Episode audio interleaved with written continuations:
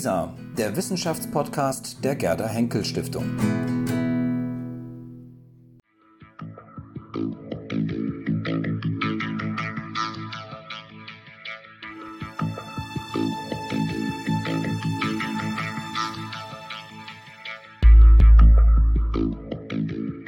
Freue mich sehr, heute Herrn Professor Dr. Frank Bösch bei uns im Haus der Gerda Henkel Stiftung zu Gast zu haben. Sie sind aus Berlin angereist, glaube ich, gerade. Aus Potsdam. Aus Potsdam, natürlich. Ah, Das ist wahrscheinlich so ein typischer Fehler. Das hören Sie wahrscheinlich oft, ne? wenn man Potsdam Ja, und Berlin Potsdamer sagt. Institut, ja, genau. Genau. Wir wollen über Ihr Buch sprechen, über Ihr neues Buch. Und zwar Zeitenwende heißt es 1979, als die Welt von heute begann. Ich habe das Buch sehr aufmerksam gelesen und auch sehr gerne gelesen, weil es, obwohl das sollte ich vielleicht jetzt noch gar nicht sagen, aber ich würde gerne anfangen mit den ersten drei Sätzen. Sie schreiben, wir sind es gewohnt, die Zeitgeschichte von 1945 und 1989 her zu denken. Die deutsche Teilung und Vereinigung gelten als maßgebliche Zäsuren. Eine andere Perspektive auf die jüngste Vergangenheit gewinnt man, wenn man sie von den weltweiten Wendepunkten im Jahr 1979 her betrachtet. Herr Bösch, wie alt waren Sie eigentlich 1979? Als das Jahr begann, war ich neun Jahre alt. Das Neun heißt, Jahre. ich bin kein Zeitzeuge, aber jeder ist auch als Kind natürlich Zeitzeuge. Man verfolgt Sachen über die Medien, man hört etwas über die Eltern, über die Lehrer, über die Schule. Man kriegt ein Gefühl für die Zeit. Insofern bin ich natürlich kein Beteiligter an den Ereignissen, aber jemand, der sich auch ein wenig erinnert. Genau, darauf wollte ich hinaus. Ich bin ja eigentlich gar nicht viel älter als Sie. Ähm, äh, nee, Entschuldigung, viel jünger. Ich bin nur ein Jahr jünger als Sie, 1970 geboren. Und mit 1979 verbinde ich tatsächlich auch schon einiges. Und da würde mich interessieren, welche Bilder Sie sozusagen da noch so im Kopf haben, wenn Sie an 1979 denken. Das erste Bild, das ich im Kopf habe, ist der wahnsinnig kalte Winter damals. Damals fielen zwei, drei Meter Schnee. Und das ist auf den ersten Blick etwas, was so gar nicht etwas Historisches hat. Allerdings, ich habe ja zum Beispiel ein Kapitel über die zweite Ölkrise, die Energiekrise in dieser Zeit. Und was ich erinnere in der Zeit danach, sind die steigenden Preise, die Benzinpreise, über die gesprochen wurde, dass das Öl steigt und dass Nachbarn bei uns beispielsweise auf Gas umgestiegen sind und dass meine Eltern Ähnliches diskutierten. Was anderes, was ich erinnere, ist die iranische Revolution. Zum einen hat sich übers Fernsehen natürlich das Bild von Khomeini frühzeitig eingeprägt. Zum anderen ist mein Vater damals viel um die Welt gereist. Er war auch in Iran vielfältig und auch 1979 noch kurz vor der Geiselnahme. Und da erinnere ich vor allen Dingen, wie aufgeregt meine Mutter war, wie sie berichtete, wie unsicher das sei, jetzt gerade in den Iran zu reisen. In der Tat sind das Bilder, die ich auch im Kopf habe. Ich habe beispielsweise 1979 verbinde ich mit Holocaust damals, was ich beispielsweise, also mit der Serie, die ich damals als äh, Neunjähriger ähm, sehen, ja, ich weiß nicht, musste, ähm, keine Ahnung, ich habe es jedenfalls damals gesehen und daran erinnere ich mich noch sehr gut. Iran kann ich auch noch gut erinnern, diese Bilder, die ähm, weiß ich auch noch und Afghanistan erinnere ich irgendwie auch noch so ein bisschen. Ähm, jetzt haben Sie ähm, ja sozusagen nicht nur aus das würde ich jetzt einfach mal unterstellen, aus, persönlicher, äh, aus persönlichen Gründen 1979 gewählt, sondern Sie haben ja konkrete Gründe, warum Sie 1979 wählen. Und Sie stellen es ja gegenüber mit den Jahren 1949 und 1989 als ein bestimmtes, ja, wie soll man sagen, so ein, ja, ein Schlaglichtjahr, wenn man so möchte. Ja, Aus mir ging es darum, eine andere Perspektive zu Mhm. entwickeln. Es ist natürlich völlig klar, dass 1989 die große Zäsur für Ostdeutschland ist und auch vielleicht für die gesamtdeutsche Geschichte, gerade wenn man sie auch politisch versteht. Wenn wir das Jahr 1979 oder auch ein anderes Jahr aus den 70er Jahren wählen, dann bringt das eine andere Sicht auf die Welt, weil wir in diesem Fall, bei diesem Buch, von der Welt auf Deutschland gucke. Das heißt, ich nehme eine Zäsur, die ganz entscheidend war für große Länder wie China oder Iran oder Nicaragua und frage, was diese fundamentalen Veränderungen dort mit Deutschland zu tun haben. Insofern ist das eine ergänzende Sichtweise, kein Gegenbuch zu 1989. Und auf diese Art und Weise kann man andere Themen eben tatsächlich eben in die deutsche Geschichte mit reinkriegen. Generell ging es mir eher darum, nicht ein Jahr genauer anzugucken, sondern eigentlich eher breitere, größere Wandlungsprozesse in den 70er, 80er Jahren. Mhm.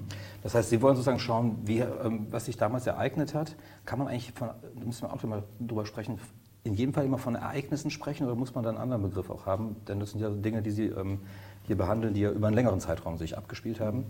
Ähm, Sie wollen ja schauen, sozusagen, wie haben die sich auf, bis in die Gegenwart hinein sozusagen ausgewirkt. Also Ihre These ist ja, das, was wir damals, was sich damals ereignet hat, hat ganz starke Auswirkungen auf unsere Gegenwart heute.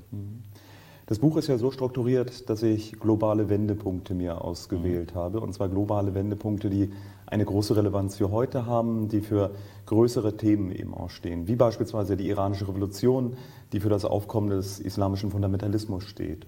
Oder wie beispielsweise die Serie Holocaust, die in der Tat für einen Paradigmenwechsel in der Zeitgeschichte steht, für das zeithistorische Denken generell. Oder eben, um ein letztes Beispiel zu nehmen, die Reformen in China, die für die ökonomische Globalisierung stehen. Und ich nehme diesen Moment des Kippens, diesen Wendepunkt in diesen Regionen jeweils, ähm, die tatsächlich Ereignisse waren, mhm. und ähm, frage dann in einem zweiten Schritt, wie es zu diesen Ereignissen kam. Das heißt, ich erzähle immer von den 50er, 60er, 70er Jahren aus über Jahrzehnte, ähm, um dann in einem dritten Schritt dazu zu kommen, zu fragen, was bedeutet das eigentlich für Deutschland? Und wenn ich Deutschland sage, vor allen Dingen für die Bundesrepublik, aber auch für die DDR. Also es ist kein Jahresbuch, solche Bücher gibt es natürlich auch, mhm. sondern schon ein Buch, das Entwicklung über Jahrzehnte verfolgt. Mhm. Nehmen wir uns doch ein paar einzelne ähm, äh, Kapitel hier vor, die Sie ähm, behandeln. Sie fangen interessanterweise, das habe ich mich auch gefragt, warum fangen Sie gerade mit, dem, mit der Revolution im Iran an? Also in dem Fall bestimmt es chronologisch, weil es tatsächlich am Beginn des Jahres 1979 steht, aber die Chronologie halten Sie nicht durch. Also Sie gehen sozusagen nicht durch die äh, einzelnen Kapitel durch, je nachdem, wann sie sich ereignet haben, sondern mhm. da springen Sie. Ähm, warum haben Sie so, sozusagen jetzt beispielsweise zwei Themen, die man stark auch der Religion auch zuweisen würde, mhm. warum haben Sie die an den Anfang gesetzt? Also eben mit der ja. iranischen Revolution und danach kommt Papst Johannes Paul in Polen. Aus mehreren Gründen. Also zum einen ist die iranische Revolution nicht nur zeitlich am Beginn, sondern ähm, sie setzt viele Impulse für andere Ereignisse. Durch die iranische Revolution kommt die Religion tatsächlich ganz neu auf das Tableau, und zwar die politische Kraft von Religion. Mhm. Und das verweist dann auf andere Kapitel, aber das, das folgende, Papst Johannes Paul II. in Polen, überhaupt die neue Stellung des Papstes oder eben auch das dritte Kapitel auf die Revolution in Nicaragua, wo die Theologie der Befreiung eine größere Rolle spielt. Ebenso dann auch spätere Kapitel zur Friedensbewegung, Anti-AKW-Bewegung, wo die Kirchen eine Rolle spielen. Also ich eröffne damit ein großes Feld, das ähm, Kapitel verbindet. Der zweite Grund ist, dass die iranische Revolution direkte Impulse auch gibt für andere Wandlungsprozesse. Durch die Revolution in Iran, durch die Streiks, die damit einhergehen, fällt beispielsweise das Öl aus Iran aus. Das sind 10 Prozent der Weltexporte. Das führt zu einer starken Ölkrise. Mhm. Auch die hat ein Kapitel gekriegt. Mhm. Das führt auch dazu, dass die Weltwirtschaftskrise an Dynamik gewinnt, die Inflation steigt. Und das erklärt mit, dass es eben auch wirtschaftspolitisch zu Regimewechseln kommt, wie beispielsweise in Großbritannien unter Thatcher 1979. Mhm. Oder, um ein letztes Beispiel zu nehmen, die iranische Revolution führt dazu, dass es an der Südgrenze der Sowjetunion Verschiebungen gibt. Die Amerikaner werden rausgedrängt aus dem Iran und die Angst der Sowjet ist, dass sie nun in Pakistan, auch in Afghanistan einen neuen Einfluss gewinnen. Überhaupt sieht die Sowjetunion, dass es unruhig wird ähm, in den islamischen Staaten in der Südgrenze, aber auch in ihren islamisch geprägten Republiken im Süden. Und das verstärkt sicherlich auch die Angst und am Ende auch die Entscheidung im Politbüro in Afghanistan einzumarschieren. Mhm. Also hier haben wir auch tatsächlich gewisse Interaktionen, die sich von Iran aus, von dieser Revolution aus zeigen lassen. Mhm. Ich hack mal gleich diesem, ähm, äh, bei diesem Beispiel ein. Interessant ist ja, dass Ihr Buch sozusagen nicht nur eine, ähm, sozusagen eine Ereignisgeschichte ist, sondern vor allem auch eine Perzeptionsgeschichte. Und zwar insofern, wenn Sie jetzt das Beispiel mit dem, mit dem Afghanistan-Einmarsch beispielsweise nennen, ähm, dass letztendlich aus der historischen Forschung im Nachhinein, aus, der, aus, aus dem Quellenstudium, erkennt man, dass sozusagen die Lage völlig falsch eingeschätzt wurde damals. Sie zeigen sozusagen, dass im Westen die Perzeption des Einmarsch in Afghanistan durch die ähm, Sowjetunion damals war, die wollen bis nach Süden an die Ölfelder ran. Tatsächlich hatten die Sowjets offenbar viel weniger Ambitionen, als tatsächlich bis wie an den äh, Indischen Ozean heranzureichen. Also es zeigt sozusagen, wie, wie viel man im Nachhinein eigentlich sozusagen besser versteht durch die Quellenlage, als man damals wahrgenommen hat. Also das, teilweise geht das ja völlig auseinander. Ja. In der Tat sind all diese Ereignisse kontingente Momente, Momente mhm. mit sehr viel Zufälligkeiten. Und die Zeitgenossen wissen dann natürlich nicht, wie es ausgeht. Sie wissen alle, dass es große Momente sind, das ist auffällig. Es wird sofort erkannt, dass es Zäsuren sind. Mhm. Die Reporter warten an den Orten, wo die Ereignisse sich vollziehen und sagen, dass hier gerade sich Geschichte live vollzieht. Und das wissen auch die Zuschauer, die zu Hause live das Ganze mit in der Tagesschau etwa verfolgen. Aber die Politiker wissen auch natürlich noch nicht, wie sie das Ganze einordnen können oder auch die Öffentlichkeit. Und da ist interessant zu sehen, wie auch falsch mitunter die Einschätzungen mhm. sind. Also Comini beispielsweise wird als das kleinere Übel gesehen. Die Angst besteht, dass in Iran die Kommunisten bei der Revolution gewinnen könnten. Und insofern ähm, ist die Hoffnung, dass Khomeini nur ein kurzzeitiger Übergangsmann ist und danach vielleicht dort Demokratie einkehren würde. Mhm. Und dadurch wird sehr, sehr schnell eben auch der Kontakt zu Khomeini gesucht. Oder eben das Beispiel, das Sie nannten, der Afghanistan-Einmarsch. Der wird sehr, sehr früh schon auch befürchtet. Hier ist die Annahme, dass die Sowjetunion vorrücken wollte bis an den Indischen Ozean und vor allen Dingen eine Kontrolle über den Nahen Osten, über die Ölfelder gewinnen will. Wenn man genauer dann in die Protokolle guckt, in dem Fall in die Protokolle des Politbüros, kann man sehen, dass das kein Thema ist, das hier ähm, direkt verhandelt wird. Mhm. Aber interessant, wie stark diese Perzeptionen dann tatsächlich auch um wie geschichtsmächtig sie auch sind. Denn letztendlich hat sich ja vieles, was ähm, später ereignet hat, auf dieser Perzeption basiert. Genau, und insofern beziehe ich die Medien und die Öffentlichkeiten und auch die Deutungen von unterschiedlichen Akteuren immer wieder ein. Mhm. Denn sie prägen das jeweilige Handeln und sie sind natürlich auch Selbstakteure, auch Journalisten, die deuten, greifen ja direkt in die historischen Handlungen ein. Sie machen oft sogar erst die Ereignisse so wirkungsmächtig. Mhm. Stichwort deuten, da habe ich auch eine, ähm, das schließt direkt daran an. Ähm, da habe ich mich gefragt, wie geht man als Historiker davor? Ähm, wie viel erlaubt man sich selbst sozusagen an Deutung und auch an, ja, an Imagination sozusagen, sich vorzustellen, was eigentlich damals passiert ist. Sie sagen an einer Stelle, und zwar hier auf Seite 82, eine konspirative Absprache zwischen Reagan und dem Papst bei der Bekämpfung des Kommunismus, das ist das äh, Kapitel, wo Papst Johannes Paul Polen äh, besucht, wie sie Journalisten Anfang der 1990er Jahre vermuteten, lässt sich anhand der Akten jedoch nicht belegen. Ähm, was es in Akten nicht gab, gab es nicht und war hm. nicht, existierte nicht, passierte nicht? Ja. Das Buch ist sehr, sehr eng aus den Quellen herausgearbeitet. Mhm. Und auch das ist ähm, eine wie soll man sagen, Strategie gewesen bei diesem Buch, der Versuch, eine globale, transnationale Geschichte zu schreiben, die nicht nur auf der Literatur basiert, sondern sehr, sehr eng den, eng den, den sehr reichhaltigen Akten, Gesprächsvermerken, Protokollen eben auch folgt. Aber ich mache, wie an diesem Beispiel, auch transparent, was kann man an den Akten lesen und nicht. Und deswegen notiere ich das auch hier. In den Akten kann man es nicht sehen. Es kann natürlich sein, dass es sie auf andere Art und Weise mhm. gegeben hat. Mhm. Und ähm, das mache ich auch im Text, obwohl das Buch auch einen gewissen Sachbuchcharakter hat, aber mache ich im Text natürlich auch immer wieder klar. Also das heißt, ähm, diese historische Imagination, was gewesen sein könnte, mhm. auf die lasse ich mich vergleichsweise wenig ein. Mhm. Aber damals hat es offenbar dann doch gewirkt. Also man hat sich ja wirklich Dinge vorgestellt und überlegt, das könnte so sein. Und ähm, aus diesen Überlegungen heraus sind einfach dann auch wirklich mhm. politische Handlungen entstanden. Ja. Aber noch interessanter ist ja tatsächlich, ähm, auf die Kontakte, die über die Akten überliefert sind, zu gucken, die eben nicht bisher bekannt waren. Also mhm. Geheimgespräche, die geführt haben. Und da fand ich besonders interessant die Rolle der Botschaften. Botschaften mhm. klingen ja erst einmal nach langweiliger Diplomatiegeschichte, aber da wird deutlich, dass das Schaltstellen sind, dass das im Grunde genommen Begegnungsorte sind, wo Gespräche, Kontakte, egal ob über Kulturschaffende, Schriftsteller, Wirtschaftsunternehmen ähm, dort durchgehen, hierüber Kontakte knüpfen mhm. und, und dadurch eben auch Geschichte in Bewegung gerät und diese Botschafter selbst eben auch eingreifen. Also bei dem mhm. Iran-Kapitel aber zeige ich das bei äh, der iranischen Revolution, wo der deutsche Botschafter Ritzel ähm, ganz engagiert den Kontakt zu den Ayatollahs sucht, wo er sich an die neue Lage einfindet, wo er sich einlässt auf diese ihm erstmal natürlich ganz, ganz fremde Kultur ja. und so auch mit dazu beitragen kann, dass die amerikanischen Geiseln befreit werden können.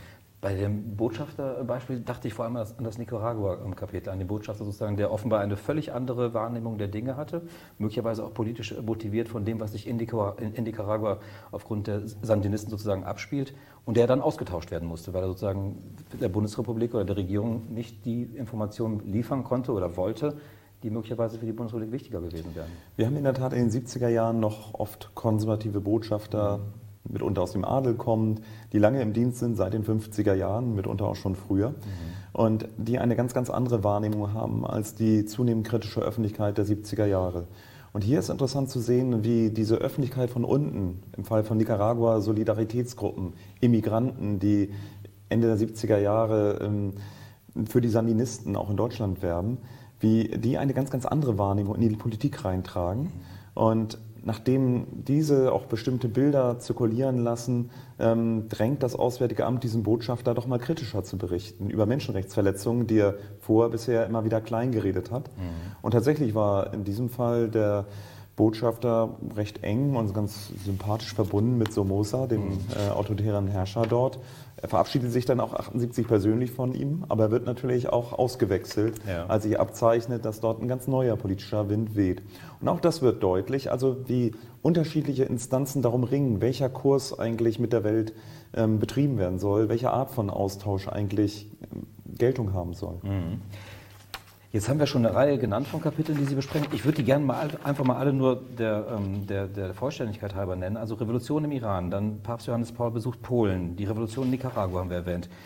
Chinas Öffnung unter Deng Xiaoping, ganz wichtiges Kapitel. Ähm, die Boat People aus Vietnam, äh, sowjetischer Einmarsch in Afghanistan hatten wir, Thatcher und die Gründung der Grünen, die zweite Ölkrise, AKW-Unfall bei Harrisburg, Fernsehserie Holocaust. Damit endet es. Ich habe interessanterweise meine Kollegin, die jetzt gerade aufzeichnet, Judith Wonke, ähm, die ist nicht mal halb so alt, wie ich es bin. Und ähm, wir haben mal darüber gesprochen, sie ist eine ausgezeichnete Public Historian, gerade abgeschlossen, ihren Master und so weiter. Das heißt sozusagen über jeden Zweifel haben, was ähm, geschichtliche Kenntnisse angeht. Aber ich habe sie dann gefragt, sag mal, was weißt du denn noch über Cap Anamur und Nicaragua? Und ähm, da konnte sie gar nicht so viel zu sagen. Also damit will ich nur sagen, nicht, dass sie nicht wüsste, sondern im Gegenteil, ähm, wie generationsspezifisch ist sozusagen auch ihre Auswahl. Also wenn das Leuten, die jünger sind als wir, deutlich jünger sind, wenn diese Ereignisse denen eigentlich gar nichts sagen. Mhm. Ich glaube, das liegt nicht daran, dass es generationenspezifisch ist, sondern ich glaube, das liegt daran, dass die deutsche Zeitgeschichtsforschung bisher auf Deutschland konzentriert war. Mhm. Und wir haben mehrere ganz vorzügliche Bücher, die die deutsche Zeitgeschichte nach 45 oder die deutsche Geschichte des 20. Jahrhunderts erzählen. Und äh, dieser Ereigniskanon ist natürlich vertraut. Da folgt auf die 68er die neue soziale Bewegung, mhm. da kommt und so weiter. Also das, das ist etwas, was sehr, sehr stark drin ist. Aber ich war auch ganz verwundert, keinerlei Literatur zu finden zu diesen bedeutenden Entwicklungen. Mhm. Dass die Nicaragua-Bewegung äh, äh, ist eine ganz zentrale eben für diese Zeit. Das ist ein Sehnsuchtsort für einen Großteil der Linken. Ähm, ich sprach mit einem Taz-Redakteur, der sagte mir, als er jemanden aus Nicaragua kommt, abgeholt hat, das war, als wenn ein Heiliger damals gekommen wäre. So große Bedeutung hätte das mhm. gehabt. Oder nehmen wir die Boat People aus dieser Zeit. Die ähm, Aufnahme der ersten europäischen Flüchtlinge ist ein, in der Migrationsgeschichte ein ganz zentraler Moment in der Geschichte von Flüchtlingen. Aber solche Themen haben Historiker bisher nicht behandelt. Mhm. Es gab zur Boat People Aufnahme bisher überhaupt keinerlei Forschung eben. Mhm. Und das zeigt, wie verengt eigentlich doch der rein deutsche Blick ist obwohl er für die Zeitgenossen damals schon viel, viel weiter ist. Die mhm. Zeitgenossen haben mit der sich dynamisierenden Globalisierung in den 70er Jahren schon viel mehr in die Welt geblickt, als wir Historiker das bisher eigentlich wahrgenommen haben. Wahrgenommen haben wir es ein bisschen bei der Amerikanisierung, die immer wieder reinkam. Die mhm. Verbindungen zu den USA wurden oft thematisiert, mal zu den Nachbarländern, vielleicht im Kontext der Beatles und ähnliches auch nach Großbritannien. Aber im Grunde genommen ist es doch ein sehr deutscher oder maximal europäischer Blick, den die meisten Historiker haben. Und das ist eigentlich auch der Hauptimpuls dieses Buches, mhm. die deutsche Zeitgeschichte stärker in eine globale Zeitgeschichte einzubetten. Wie erklären Sie sich das denn, dass sozusagen das so stiefmütterlich behandelt wurde oder gar nicht behandelt wurden, diese Kapitel? Sie zeigen das an dem Beispiel im Holocaust-Kapitel. Dort machen Sie ja auf, dass aufgrund dieser Serie eine Reihe von neuen Forschungsansätzen sozusagen angestoßen wurde. Gerade auch ähm, Zeitgeschichtsfor also ähm, äh, mit Zeitzeugen zu arbeiten beispielsweise. Ähm, viel Mikrogeschichte auch damals ähm, ausgelöst wurde durch so, durch so, eine Serie. Aber wie kommt es, dass sozusagen diese Themen damals überhaupt keine Rolle spielten mhm. in der Geschichtswissenschaft? Wie erklären Sie sich das? Na, nicht damals, sondern auch heute keine Rolle spielen, muss man mhm. sagen. Und das hat viele Gründe. Zum einen ähm, hat es den ganz, ganz banalen Grund, dass das alles im Grunde genommen relativ neue Themen sind, die heute in den Blick kommen. Migration und Flucht zum Beispiel. Das ist so ein Thema, das Historiker bisher kaum in den Blick hatten für die Geschichte. Überhaupt die Migrationsforschung wurde bisher ja eigentlich eher marginalisiert. Jetzt bei der jüngeren Generation gewinnt sie an Bedeutung, weil offensichtlich ist, dass es ein ähm, doch Thema mit hoher Relevanz ist. Und damit ähm, verändert sich auch unser Blick auf die Vergangenheit. Und ähnliches können wir auch sagen für den Islam. Der Islam ähm, ist natürlich schon lange ein Teil von Deutschland. Seit äh, den türkischen Gastarbeitern, wie sie damals hießen, ähm, seit den 60er, 70er Jahren, wo Millionen Menschen islamischen Glaubens ähm, hier bei uns ähm, angefangen haben zu leben, Moscheen entstanden sind. Trotzdem ist es kein Thema gewesen für die deutsche Zeitgeschichtsforschung bisher. Ein anderer Grund ist, dass Historiker sich bisher natürlich gescheut haben, auch Globalgeschichte zu machen, weil sie nicht alle Sprachen dieser Welt können. Und insofern ist dieses Buch auch ein Aufschlag eben für vertiefte Forschung. Ich habe jetzt auch mehrere Doktorarbeiten angeregt, die sich dann mit Farsi-Kenntnissen, mit Kenntnissen des Arabischen eben auch nochmal viel vertiefter, als ich das machen konnte, in diese internationalen Beziehungsgeschichten reinlesen, reindenken können, auch andere Perspektiven einnehmen können. Also es ist ein Aufschlag eben für etwas, was Historikern bisher schwer gefallen ist. Und ein letztes Argument. Mhm. Wir haben die deutsche Zeitgeschichte nach 1945 natürlich sehr, sehr stark vom Nationalsozialismus her gedacht. Insofern war die Nachgeschichte des Nationalsozialismus bisher ein starkes Forschungsfeld, auch in meinen eigenen Arbeiten, die Demokratiegründung der 50er, 60er Jahre und ähnliches.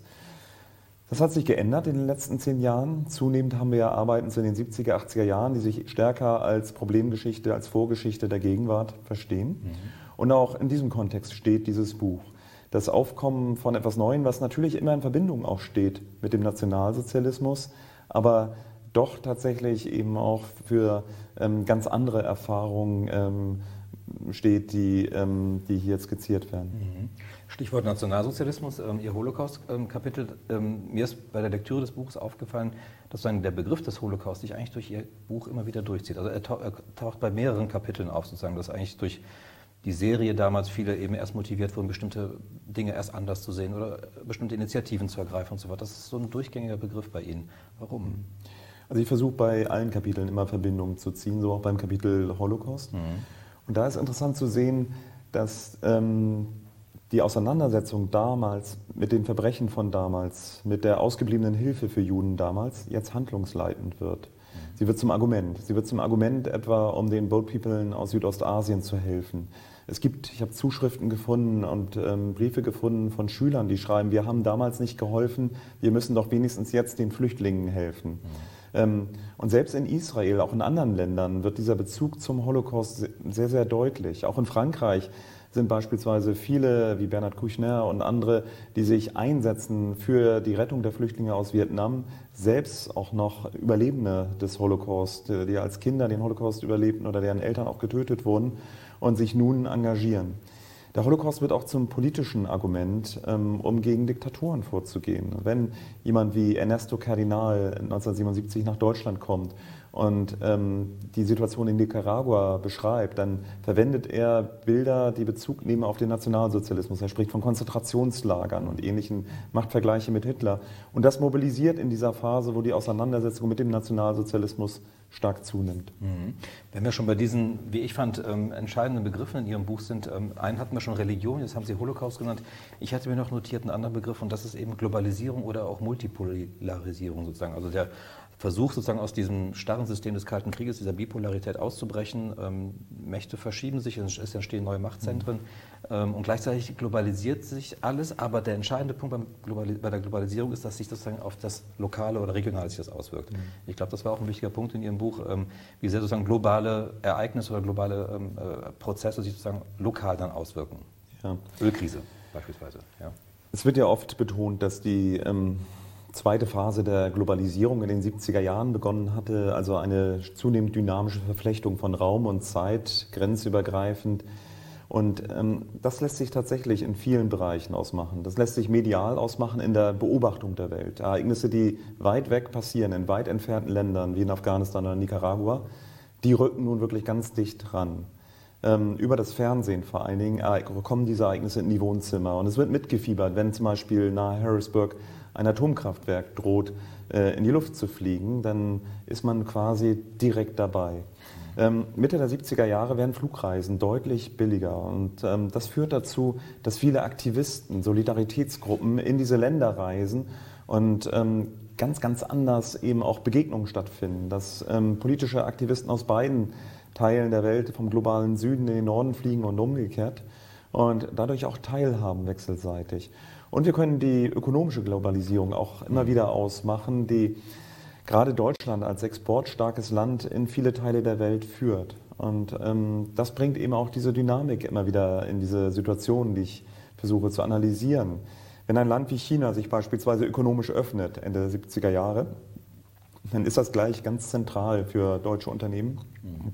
die versuchen, dort Fuß zu fassen.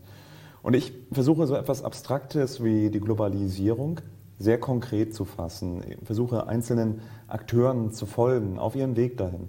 Und dann kann man sehen, also dass ähm, etwas, was sich so einfach anhört, deutsche Unternehmen produzieren jetzt in China, etwas sehr, sehr Komplexes ist. Mhm. Bleiben wir bei dem Beispiel. Ähm, Sie geben mir ein Stichwort nach dem nächsten, ähm, nämlich ähm, ich fand interessant, wenn man sich sozusagen die ähm, Politik der jeweiligen Bundesregierung anguckt, in dem Zeitraum, den Sie betrachten, dass sozusagen immer ein Spannungsverhältnis äh, besteht.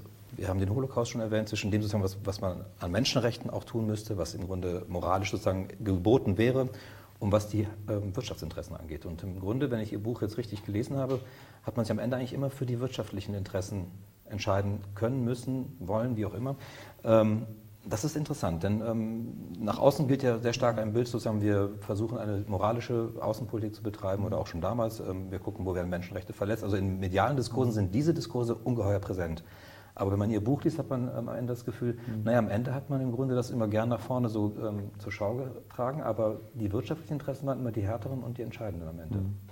Wir haben ja relativ viele Studien zur Geschichte der Menschenrechte mhm. und ähm, die zu Recht eben auch diesen neuen, ganz vehementen Diskurs über Menschenrechte seit Mitte der 70er Jahre akzentuiert haben. Charta ist da ganz wichtig, nicht wahr? Und ja. Charta spielt mhm. dabei auch in der mhm. Tat eine ganz zentrale Rolle. Mhm.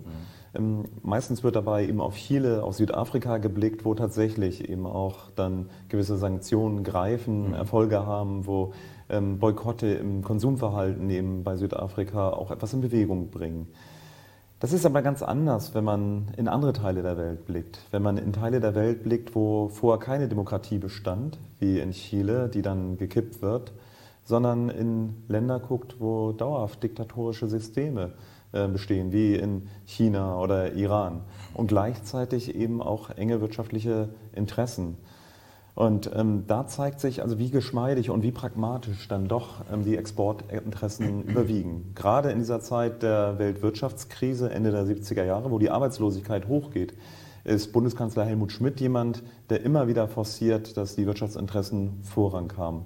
Es gibt symbolische Boykottaktionen, wie beispielsweise bei der den Olympischen Spielen 1980 in äh, Moskau, wo die Bundesrepublik dann ähm, nicht teilnimmt, mhm. aber gleichzeitig wird in dem Fall das dritte und viel, viel größere als bisher äh, Erdgasröhrengeschäft äh, von Berthold Beitz abgeschlossen, mit auch äh, Unterstützung eben von äh, Schmidt. Das heißt also an wirtschaftlichen Sanktionen, wie sie Carter immer wieder fordert gegenüber der Sowjetunion, gegenüber Iran, da versucht die Bundesrepublik eigentlich möglichst nicht mitzumachen und sträubt sich so lange, wie es gerade geht. Mhm. Und selbst als ähm, in Teheran beispielsweise anfangs 65, dann am Ende 52 Geiseln genommen werden in der amerikanischen Botschaft, vermeidet die Bundesrepublik weitgehend eigentlich echte harte Sanktionen. Mhm. Das äh, fand ich in der Tat interessant, ähm, wenn man sich sozusagen die ähm, ähm die, die, die, globale Konstellation anguckt, ist doch sehr interessant, dass die Bundesrepublik in vielerlei Hinsicht ähm, eben nicht nach dem gehandelt hat, wie der große Partner, die USA, das sozusagen gefordert haben, sondern ähm, wenn man das so liest, hat man das Gefühl, wenn man sich das vorstellt im Weißen Haus, wenn die gehört haben, die Deutschen machen da jetzt nicht mit, die ziehen da jetzt nicht mit, Schmidt hat mir das anders beschlossen, aber die Sanktionen werden nicht zu 100 Prozent mitgetragen und auch nicht ähm, so weit mitgemacht äh, bei militärischen Aktionen und so weiter und so fort.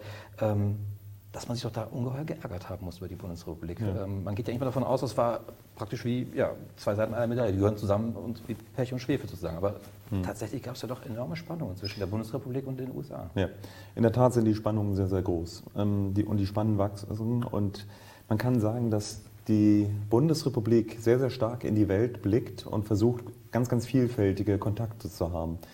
Sie haben ja vorhin schon mal das Stichwort gegeben, die Welt wird multipolarer mhm. und das ist etwas, was sich hier durchzieht. Die Welt hat einfach neue Schwerpunkte, geht nicht mehr allein in dieser bipolaren Ordnung auf und das zeigt sich auch bei der Bundesrepublik. Hier ist der Handel mit der Sowjetunion oder mit Iran mitunter eben so wichtig, dass sie in Kauf nimmt dafür, zu äh, den USA, zu ihrem wichtigsten Partner eben auch ähm, ein durchaus problematisches Verhältnis zu bekommen.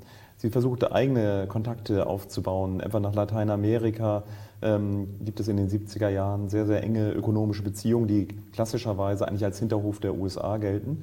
Und die Bundesrepublik ist oft auch weniger ähm, skrupulös als die USA. Das kann man zum Beispiel gut an der Lieferung von Atomkraftwerken ausmachen. Die USA sträuben sich dagegen, Diktaturen wie Brasilien oder auch Iran Atomkraftwerke zu liefern. Die Bundesrepublik mhm. springt in beiden Fällen ein und macht es einfach, meist in Konkurrenz mit Frankreich, die da ähnlich pragmatisch denken. Mhm. Ich denke, es wäre übertrieben, von einer Äquidistanz der Bundesrepublik zu UdSSR und zu, zu, zu, zu, den USA zu sprechen. Aber es ist schon interessant, ich habe mich dann wirklich gefragt, also wie wurde die Bundesrepublik in den USA halt tatsächlich wahrgenommen? Also war das wirklich immer nur ein reiner Freundstaat oder war das irgendwie auch, ähm, äh, ja, war das doch deutlich, deutlich konfliktbehafteter, als man das gemeinhin so annimmt? Und da, mhm. finde ich, gibt Ihr Buch halt wirklich einen ganz anderen äh, Blick nochmal drauf. Mhm. Ähm, ein anderes Stichwort, was ich wichtig finde und was sich auch durch das Buch zieht, ist sozusagen, ich würde es mal Endzeitstimmung nennen, also sozusagen der, das Abhandenkommen einer Zukunft, wenn man so will, ähm, was, glaube ich, für diese Zeit auch bis heute sozusagen, glaube ich, entscheidend ist. Ähm, man verliert, also offenbar, dass die Zukunft eine gute sein könnte, dass man optimistisch in die Zukunft blickt, Fortschrittsglauben und so weiter, das scheint ja genau in der Zeit sozusagen sich zu brechen. Und das machen Sie auch dann deutlich, was für neue soziale Bewegungen beispielsweise entstehen oder auch das Verhältnis zu Atomkraftwerken, Ökologie und so weiter. Mhm. In der Tat. Ähm, wir haben ein starkes zukunftsbezogenes Denken bis Anfang der 70er Jahre, ähm, was sich im Städtebau, in den hohen Hochhäusern und Ähnlichem ähm, ja auch niederschlägt und eben auch in der Atomkraft. Bis 1973, bei der ersten Ölkrise, denkt man, man kann alle Energieprobleme noch mit durch mehr Atomkraftwerke lösen. Und 1979 zeigt sich, dass hier die Skepsis und die Angst eben auch wächst. Dafür steht das Kapitel zur Atomkraft, zu dem Unfall in Three Mile Islands nahe Harrisburg. Ähm, und dafür steht aber auch zum Beispiel das Kapitel Holocaust. Denn es entsteht ein neues Geschichtsdenken. Geschichte gewinnt an Kraft, der Blick zurück. Geschichtswerkstätten entstehen, eine Geschichte, die von unten betrieben wird. Geschichte wird auch viel stärker zum Argument ähm, als sozialwissenschaftliche Zukunftsprognosen, die vorher große Konjunkturen hatten. Das ist ein neues zeitliches Denken, Auftritt in dieser Phase, ähm, lässt sich auch an einem ganz wichtigen Werk ausmachen, das 1979 entsteht, nämlich François Lyotards ähm, La Condition postmoderne. Der Begriff der Postmoderne, der hier auftritt, ähm, markiert ein anderes Denken. Die großen Erzählungen, die Lyotards Meinung nach eben an Bedeutung verlieren gegenüber Synchronizität, Gleichzeitigkeit. Das ist etwas, was ich auch wiederum in dem Buch auch umkreise. Diese Gleichzeitigkeit, diese Macht der Gegenwart, die auftritt und die ganz massive Probleme aufwirft. Ähm, das ist ähm, sicherlich ein ganz wichtiger Punkt. Aber gleichzeitig würde ich einen anderen Punkt stark machen. Es gibt eine Enttäuschung über die bisherigen Ideologien, Kapitalismus, Keynesianismus, auch ähm, Sozialismus, sind mit Enttäuschung behaftet. Aber gleichzeitig gibt es ganz neue Visionen, die kommen, ein neues Denken. Ähm, und auch das zeigt sich in vielen Kapiteln. Der Glaube, dass etwa eine marktliberale Ordnung mit weniger Staat in eine bessere Zukunft führt, für den Thatcher steht. Oder der Glaube, dass eine islamische Republik ähm, einen ganz, ganz neuen Weg jenseits von Ost und West bietet. Beispiel Iran. Oder auch der Glaube in China, dass man den Staatssozialismus mit westlichem Kapitalismus verbinden kann. Das alles steht für Beispiele, wo sich neue Paradigmen ähm, bilden. Oder ein letztes Beispiel, das ökologische Denken, das Ende der 70er Jahre aufkommt, steht für eine Transformation der Linken. Die Linke, die sich bisher in K-Gruppen zerstritten hat, Theoriedebatten geführt hat, versucht jetzt sehr, sehr praktisch mit kleinen Schritten die Welt besser zu machen. Und die, der Glaube an ökologische Reform ist ebenfalls als eine Art Vision äh, zu betrachten, um die Welt zu retten. Mhm. Das bringt mich schon gleich zum nächsten Punkt, nämlich Sie, Sie haben sozusagen die marktliberale neuen, ähm, ja, man könnte von Ideologien sprechen und sozusagen die ökologische Sichtweise ähm, angesprochen. Und das führen Sie in einem Kapitel auch tatsächlich zusammen. Und ich finde, ähm, ähm ganz schlüssig, ähm, Sie behandeln ähm, Thatcher und die Grünen und die Gründe der Grünen sozusagen gemeinsam. Wir haben auf der einen Seite, und über den Begriff würde ich gerne auch mit Ihnen sprechen, mit dem Begriff des Neoliberalismus und der Ökologiebewegung, die äh, aufkommen. Und beides verquicken sie miteinander. Also sie sehen dann doch, ähm, ähm, ursprünglich sagen sie, es, beides klingt erstmal so, als wenn es nichts miteinander zu tun hätte, sondern sich eher diametral gegenüberstehen würde. Aber tatsächlich gibt es doch zwischen beiden Bewegungen ähm, deutlich mehr Gemeinsamkeit, als man vielleicht gemeinhin erstmal annehmen würde. Mhm. Gemeinsam ist beiden, aber auch vielen anderen Kapiteln in dem Buch, dass ein Ausgangspunkt fundamentale Krisendiskurse bilden. Generell Ende der 70er Jahre werden überall Krisen ausgemacht, dass etwas nicht weitergehe. Und das führt dazu, dass ganz, ganz neue Ideen, auch ganz neue Führungspersönlichkeiten auftreten, die für einen Kurswechsel, einen radikalen Kurswechsel stehen. Und das gilt zunächst erstmal in Thatcher, äh, bei Thatcher für die Situation in Großbritannien. Wir haben den sogenannten Winter of Discontent Anfang der 1979er Jahre. Der Müll wird nicht abgeholt, die Krankenhäuser stehen still, es wird überall gestreikt, die Lkw-Fahrer bringen keine Lieferung. Und aus dieser Konstellation heraus kommt Thatcher überhaupt an die Macht. Und es wird, ähm, gibt auch eine relativ breite Unterstützung für einen politischen Kurswechsel, der ähm, kritisch gegenüber dem Staat ist und auf den Markt setzt.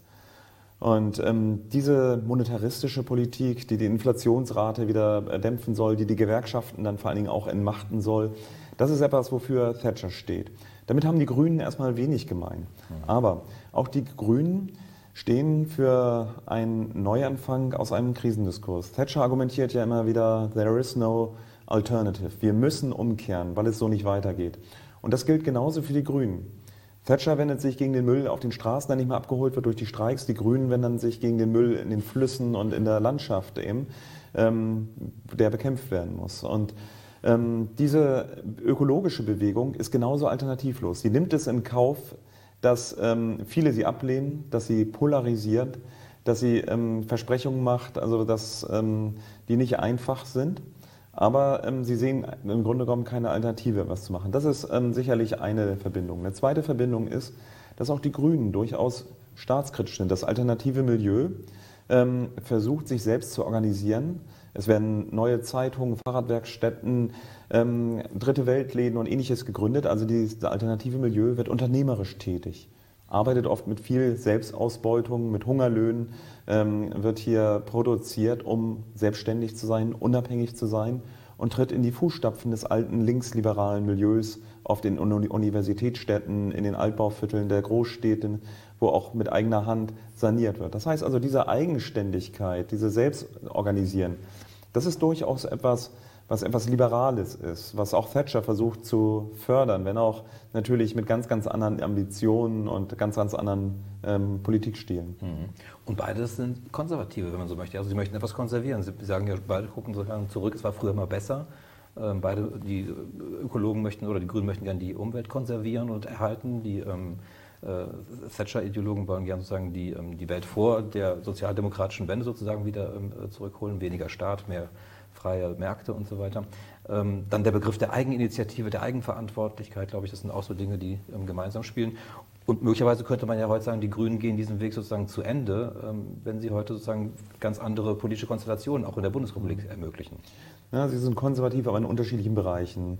Thatcher ist moralisch vor allen Dingen konservativ, ähm, mhm. versucht Victorian Values, viktorianische Werte ähm, stark zu machen und das ist natürlich den Grünen fremd. Also ich glaube, da sind die Unterschiede wahrscheinlich dann doch ähm, größer. Aber ähm, Liberalismus und Ökologie gehen natürlich vielfältige Wege auch zusammen. Ich habe in diesem Buch das Beispiel, dass am Ende heute unser Müll von privaten Unternehmen abgeholt wird, ja. aber wir trennen ihn vorher ganz ökologisch mhm. und kompostieren ihn. Das heißt also sehr, sehr viel oder Bioprodukte werden natürlich in kommerziellen Ketten gehandelt, ähm, aber es sind eben Bioprodukte. Das heißt also, der Markt und die Ökologie, die gehen verschiedene Verbindungen heute ein.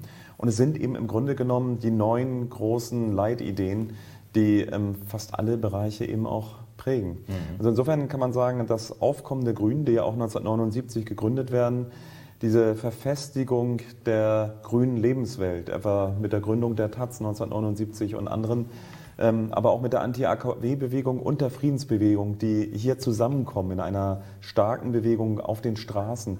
Das ist schon ein ganz, ganz wichtiger Ausgangspunkt, der polarisierend gegenüber anderen Gruppen sich formiert, nämlich unter anderem die Gründung der jungen Liberalen, der Julis, des neuen Jugendverbandes der FDP, der ja wie aus dem Nichts entsteht. Und der alte Jugendverband der FDP, die jungen Demokraten, die sich abkoppeln, also stehen für diese zwei unterschiedlichen Bewegungen, ähm, in denen junge Leute sich dann auch in dieser Zeit verorten. Mhm. Wenn diese ähm, politischen Ausrichtungen in der Zeit entstehen, ähm, bedeutet das auch sozusagen, dass andere abgewirtschaftet haben, dass andere sozusagen an ihr Ende gekommen sind? Heute diskutiert man viel über den Niedergang der Sozialdemokratie, nicht nur in ähm, Deutschland, auch in Europa insgesamt. Ähm, an dieser Zeitenwende sozusagen ähm, könnte man auch sagen, dass das sozialdemokratische Zeitalter da allmählich ausklingt? Vor allen Dingen kann man sagen, dass der Sozialismus an Glanz verliert die ähm, vielen kommunistischen Gruppen, maoistischen Gruppen, die sich in den 70er Jahren gestritten und zerstritten haben, die lösen sich Ende der 70er Jahre hauptsächlich, die lösen sich vielfältig auf. Mhm. Ähm, In gewisser Weise kann man einen Übergang von der linken Theorie zur Praxis konstatieren in dieser Phase. Aber der Sozialismus verliert auch in der DDR an Glanz. Und über die DDR haben wir ja. bisher ja auch noch kaum gesprochen. Mhm. Ähm, auch hier kann man ausmachen, wie das Vertrauen in die SED, überhaupt der Glaube, dass die DDR eine bessere Welt schafft, in der zweiten Hälfte der 70er Jahre ähm, zunehmend abnimmt und ähm, im Grunde genommen zu einer leeren Formel wird. Die Sozialdemokratie gerät tatsächlich auch in Probleme. Ende der 70er Jahre, denn sie spaltet sich zunehmend. Helmut Schmidt kann kaum noch die unterschiedlichen Flügel zusammenhalten und bei den vielen großen Themen, die ich hier behandle, wie bei der Frage der Atomkraft, des NATO-Doppelbeschlusses, wird ganz, ganz virulent, ähm, wie sehr sich hier unterschiedliche Strömungen von eher grünen, linken Sozialdemokraten und eher konservativ-pragmatischen gegen und nebeneinander stehen. Mhm. Die DDR haben Sie jetzt gerade mal erwähnt. Ähm, dann sollten wir das doch tatsächlich auch mal ähm, angehen. In Ihrem zweiten Kapitel thematisieren Sie stark sozusagen den Ost-West-Konflikt und dann eben den sogenannten Ostblock. Die Reise des Papstes nach Polen, die eben auf, äh, auch auf die anderen sozialistischen Volksrepubliken damals ausstrahlt. Und dort entstehen überall Ängste, kann man sagen. Man hat das in den Politbüros ist man unruhig, was wird das wohl bringen und in welche Richtung geht das? Wie viel Einfluss hat tatsächlich ähm, haben die Politbüros in dieser Zeit noch gehabt, 1979. Werden Sie praktisch von diesen globalen ähm, Entwicklungen, die überall ähm, auch auf diese Welt also sozusagen, äh, einprassen, werden Sie davon effektiv so gestört, dass es am Ende zu 89 kommen musste? Hm. Es gibt natürlich keine Teleologie. Man mhm. kann nicht sagen, es kommt von diesem Ereignis zu diesem Ereignis. Also das würde ich generell ablehnen als Historiker. Aber ähm, man kann sagen, dass das Politbüro, was natürlich die zentrale Instanz ist in der DDR, ähm, stark versucht, seit den 70er Jahren ähm, auf der globalen Bühne mitzuspielen. Mhm. In vielen Bereichen, wo die Bundesrepublik an Bedeutung verliert, ähm, versucht die DDR einzuspringen.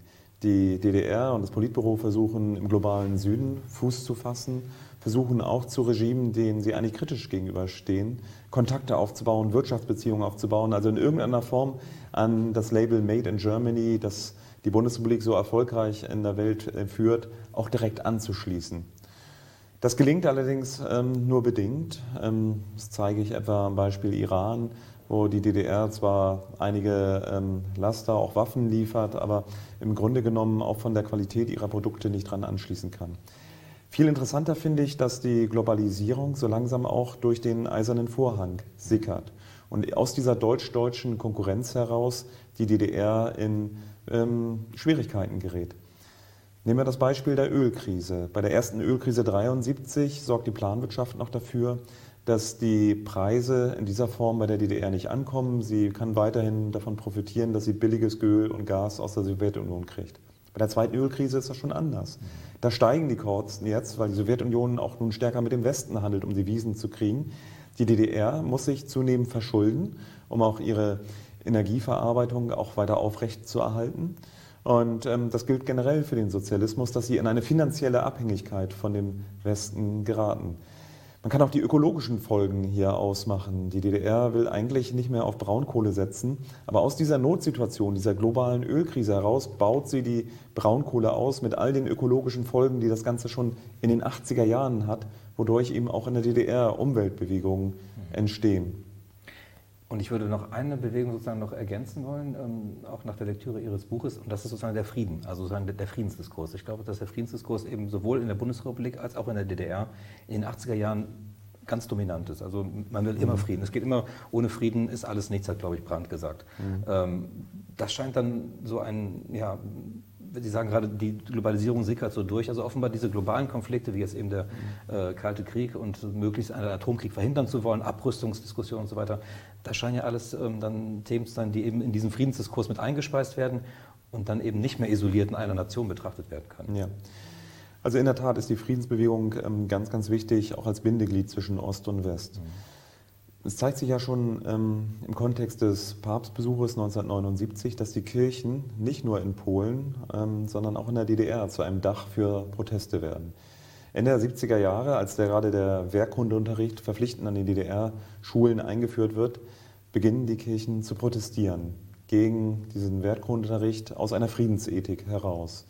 Und das zeigt sich dann kurz danach eben auch in der großen Kampagne Schwerter zu Flugscharen, ähm, deren Banden, Aufkleber, ähm, Bilder überall kursieren, dass die Kirche zu einem Dach für ganz, ganz unterschiedliche Proteste werden, die mit dem Begriff des Friedens eben auch verhandelbar sind in der DDR, weil Frieden eben auch ein Schlüsselbegriff ist, den die DDR führt.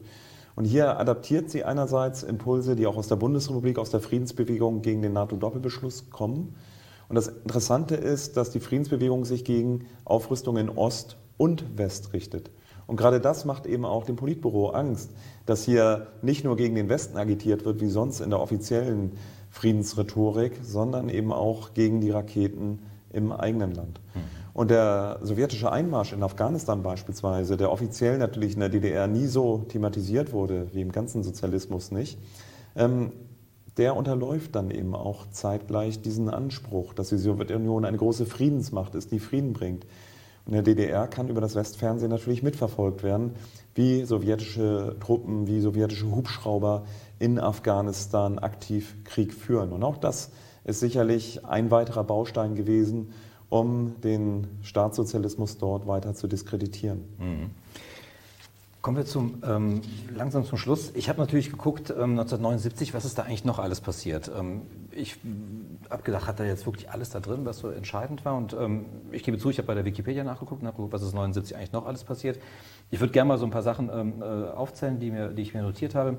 Also beispielsweise marschiert China 1979 in Nordvietnam ein. Ähm, wir haben das Abkommen Camp David I, der ägyptisch-israelische Friedensvertrag. wir haben die erste Wahl zum Europäischen Parlament. Ähm, dann die Abrüstungsgespräche, die in Salt 2 ähm, dann enden, also ähm, Abrüstungsvereinbarung zwischen den USA und der Sowjetunion. Saddam Hussein wird, äh, Diktat, äh, wird äh, erstmals Präsident oder wird Präsident im, im Irak. Ähm, die erste Weltklimakonferenz in Genf, auch ein wichtiges äh, Ereignis, möglicherweise mit Blick auf heute. Und dann so ein paar kulturgeschichtliche Sachen hier. Ähm, der Walkman kommt auf den Markt und ähm, Trivial Pursuit wird äh, erfunden, das Spiel. Mhm. Ähm, das sind so alles Ereignisse, da dachte ich mir, warum hat er eigentlich das eine oder andere nicht auch dazu genommen? Beispielsweise, wenn jetzt Weltklimakonferenz hätte ich gedacht, das ist ja ganz mhm. wichtig und so. Ja. Ähm, warum fehlen diese, warum haben, oder andersrum gefragt, warum haben Sie sich konkret auf, für diese ähm, Ereignisse entschieden und die nicht mitbehandelt? Mir ging es ja zum einen nicht darum, ein Buch über die Gesamtgeschichte des Jahres 1979 zu schreiben, sondern über grundsätzliche Veränderungen, die auf die Gegenwartsgeschichte mhm. verweisen. Ähm, ich habe dabei Ereignisse ausgewählt, die für größere Themen stehen. Und alle diese Punkte, die Sie genannt haben, sind in den Kapiteln jeweils drin. Mhm. Also die Weltklimakonferenz erwähne ich beispielsweise im Kapitel zum gewanderten Energieumgang im Kontext der Ölkrise. Mhm. Ähm, die, äh, das Camp David-Abkommen ist natürlich drin in dem Kapitel zum äh, Iran, iranische Revolution und dem Wandel im Nahen Osten mhm. eben. Oder, ähm, ähm, aber allerdings ähm, ist ein ganz wichtiger Punkt, dass ich eben den Walkman beispielsweise nicht aufgenommen habe, weil es mir tatsächlich um Ereignisse ging, die damals eine zentrale globale Ausstrahlung hatten. Mhm. Und selbst für die Weltklimakonferenz, die heute ganz, ganz wichtig erscheint, auch die wurde eigentlich nur beiläufig damals erwähnt. Damals heißt es in den Zeitungen, dass die Wetterforscher, wie sie damals genannt werden, mhm. davor warnen würden, dass die Erde sich verwärmen würde. Das ist ein ganz wichtiger Punkt, auch ein Teil als Argument eingebaut.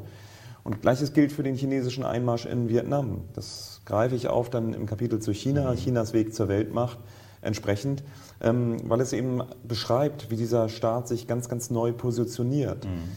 Man stellt sich vor, bei diesem Einmarsch ein sozialistisches Land ähm, greift in ein anderes sozialistisches Land ein, erzählt vorher heimlich sogar noch den USA, dass es das vorhat, eben bei dem Besuch von Deng Xiaoping in den USA. Und, und das zeigt also, wie komplex diese Welt geworden ist, wie multipolar sie geworden ist, dass sie eben nicht mehr in dieser bipolaren Logik aufgeht, dass hier einfach ganz neue Zentren entstehen, sei es in den islamischen Ländern, sei es eben im Fall von China, die mit ganz eigenen Logiken hier agieren. Mhm. Das heißt, wenn ich Sie richtig verstehe, Sie haben sozusagen die Ereignisse sich angeschaut, die schon 1979 als sehr genau. wichtig, als Zäsurbildend sozusagen ähm, betrachtet genau. wurden. Und wie gesagt, es ist keine Komplettgeschichte. Es mhm. geht ja erstmal darum, eine bestimmte andere Perspektive aufzumachen. Mhm. Insofern sind sie natürlich auch exemplarisch. Ich hatte auch mal überlegt, eine Art eher Kultur- und Sozialgeschichte der 70er, 80er Jahre mhm. zu schreiben. Und das ist ein tolles Thema. Ähm, ich mache das auch in anderen Büchern, etwa die Geschichte der Digitalisierung habe ich letztes Jahr in einem, einem Buch behandelt, im Wege zur digitalen Gesellschaft hieß das.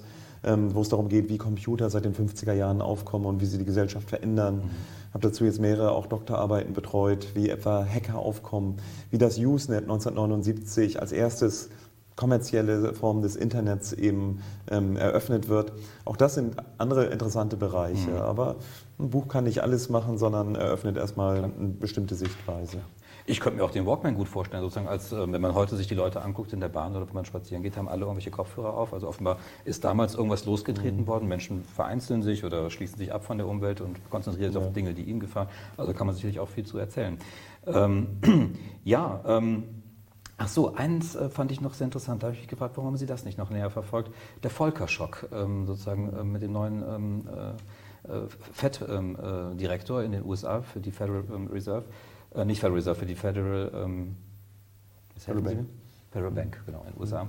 Ähm, sagen, die Freigabe äh, der, der, der, also eine zusätzliche entscheidende Liberalisierung der Märkte, gerade der Finanzmärkte und so weiter, wenn man sich sozusagen die Ereignisse der letzten fünf, sechs, sieben Jahre anguckt mhm. mit den Finanzkrisen hier, ähm, wäre das nicht auch sozusagen wert gewesen, das mal ganz gesondert zu betrachten, weil es ja doch irgendwie möglicherweise für heute so ganz wichtig ist? In der Tat. Mhm. Also ich habe ähm, das Beispiel auch erwähnt und ich habe es eingebaut mhm. in das Kapitel zum Aufkommen des Neoliberalismus. Mhm. Das ist bei Patcher drin und ist eine ganz, ganz wichtige Brücke, die zeigt, dass nicht erst mit der Wahl von Reagan die große Deregulierung losgegangen ist, die dann mit dem Schlagwort Neoliberalismus auch verbunden wird, sondern im Grunde genommen ist der Volkerschock ein wichtiger Ausgangspunkt dabei. Mhm. Und wir können eben auch sehen, dass in der Bundesrepublik die Rolle der Bundesbank ja sowieso auch in dieser Richtung schon immer prägend war, aber dass auch hier die ähm, Wirtschafts- und Sozialpolitik sich Ende der 70er Jahre entscheidend wandelt, schon unter Schmidt. Also nicht erst ähm, unter Kohl 82, sondern unter Schmidt und von Lambsdorff natürlich auch mit angetrieben, hier ähm, die ohnehin relativ marktliberale Ordnung der Bundesrepublik eben nochmal nachjustiert mhm. wird. Ich habe, muss ich sagen, natürlich auch für andere Kapitel gesammelt. Ich hatte zum Beispiel fest vor, mhm. ein Kapitel über die ersten Europawahlen einzubauen, mhm.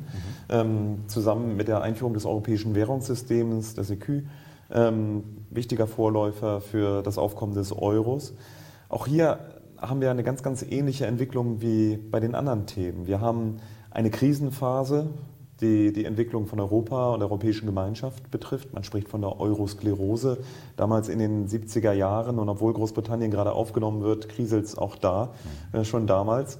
Und ähm, haben dann Versuche 1979 Europa anders zusammenwachsen zu lassen. Und die ersten Europawahlen im Mai 1979, die sollen von unten mobilisieren, sich stärker für Europa zu interessieren, sollen die politische Ebene von Europa stärker legitimieren, aber auch interessanter machen. Mhm. Und damals mit großer, großer Euphorie gestartet, mit starken Spitzenkandidaten, Willy Brandt damals für die SPD etwa im Rennen. Ähm, da war noch offen, also inwieweit Europawahlen etwas Wichtiges sind oder nicht, aber der Impuls war zunächst da, die europäische Einigung mit neuen Schwung zu beleben, was dann in den 80er Jahren tatsächlich dann ja auch mehr an Fahrt gewinnt. Mhm. Wunderbar. Dann vielleicht, weil wir persönlich angefangen haben, indem ich Sie gefragt habe, wie alt waren Sie 1979, ähm, vielleicht ein persönlicher Schluss. Wenn Sie eines dieser Ereignisse, die Sie hier betrachtet haben, sozusagen besonders nach vorne stellen müssten und sagen, das war für heute, also für die Erklärung der Gegenwart oder fürs Verständnis der Gegenwart, ist das wirklich ganz zentral. Welches würden Sie hervorheben?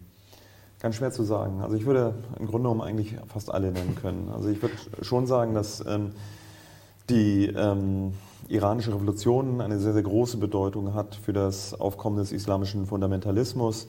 Ähm, ich würde sagen, dass die Art und Weise, wie damals Flüchtlinge aufgenommen wurden, mhm. mit einer großen Willkommenskultur, die dann aber auch in rechtsextreme Gewalt umschlägt. Etwas ist, was sehr, sehr stark auf die Gegenwart verweist.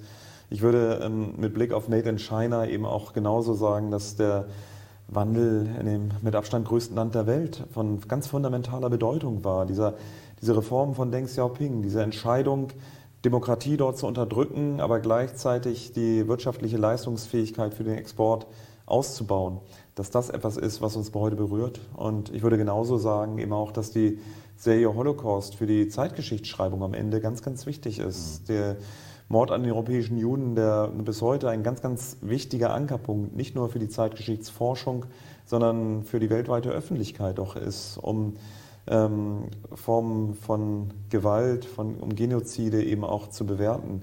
auch das ist ein Ereignis, das man nicht unterschätzen kann. Also mhm. insofern ja. fällt es mir schwer, da eine Hierarchie aufzustellen. Ja. Ich würde genau da anschließen und würde sagen, also wenn, ich, wenn man mich fragen würde, würde ich sagen, Holocaust tatsächlich würde ich hier ganz nach vorne stellen. Und das hat mich damals sehr geprägt, sowohl in meinen Interessen als auch in einer bestimmten äh, Sichtweise auf das, was 1933 bis 1945 in Deutschland passiert ist. Also das war für mich, glaube ich, ganz entscheidend damals. Herr Bösch, ich danke Ihnen sehr für dieses Gespräch. Vielen Dank, wir haben viel über das Buch erfahren und über die Hintergründe, wie es entstanden ist und dafür danke ich Ihnen. Vielen Dank.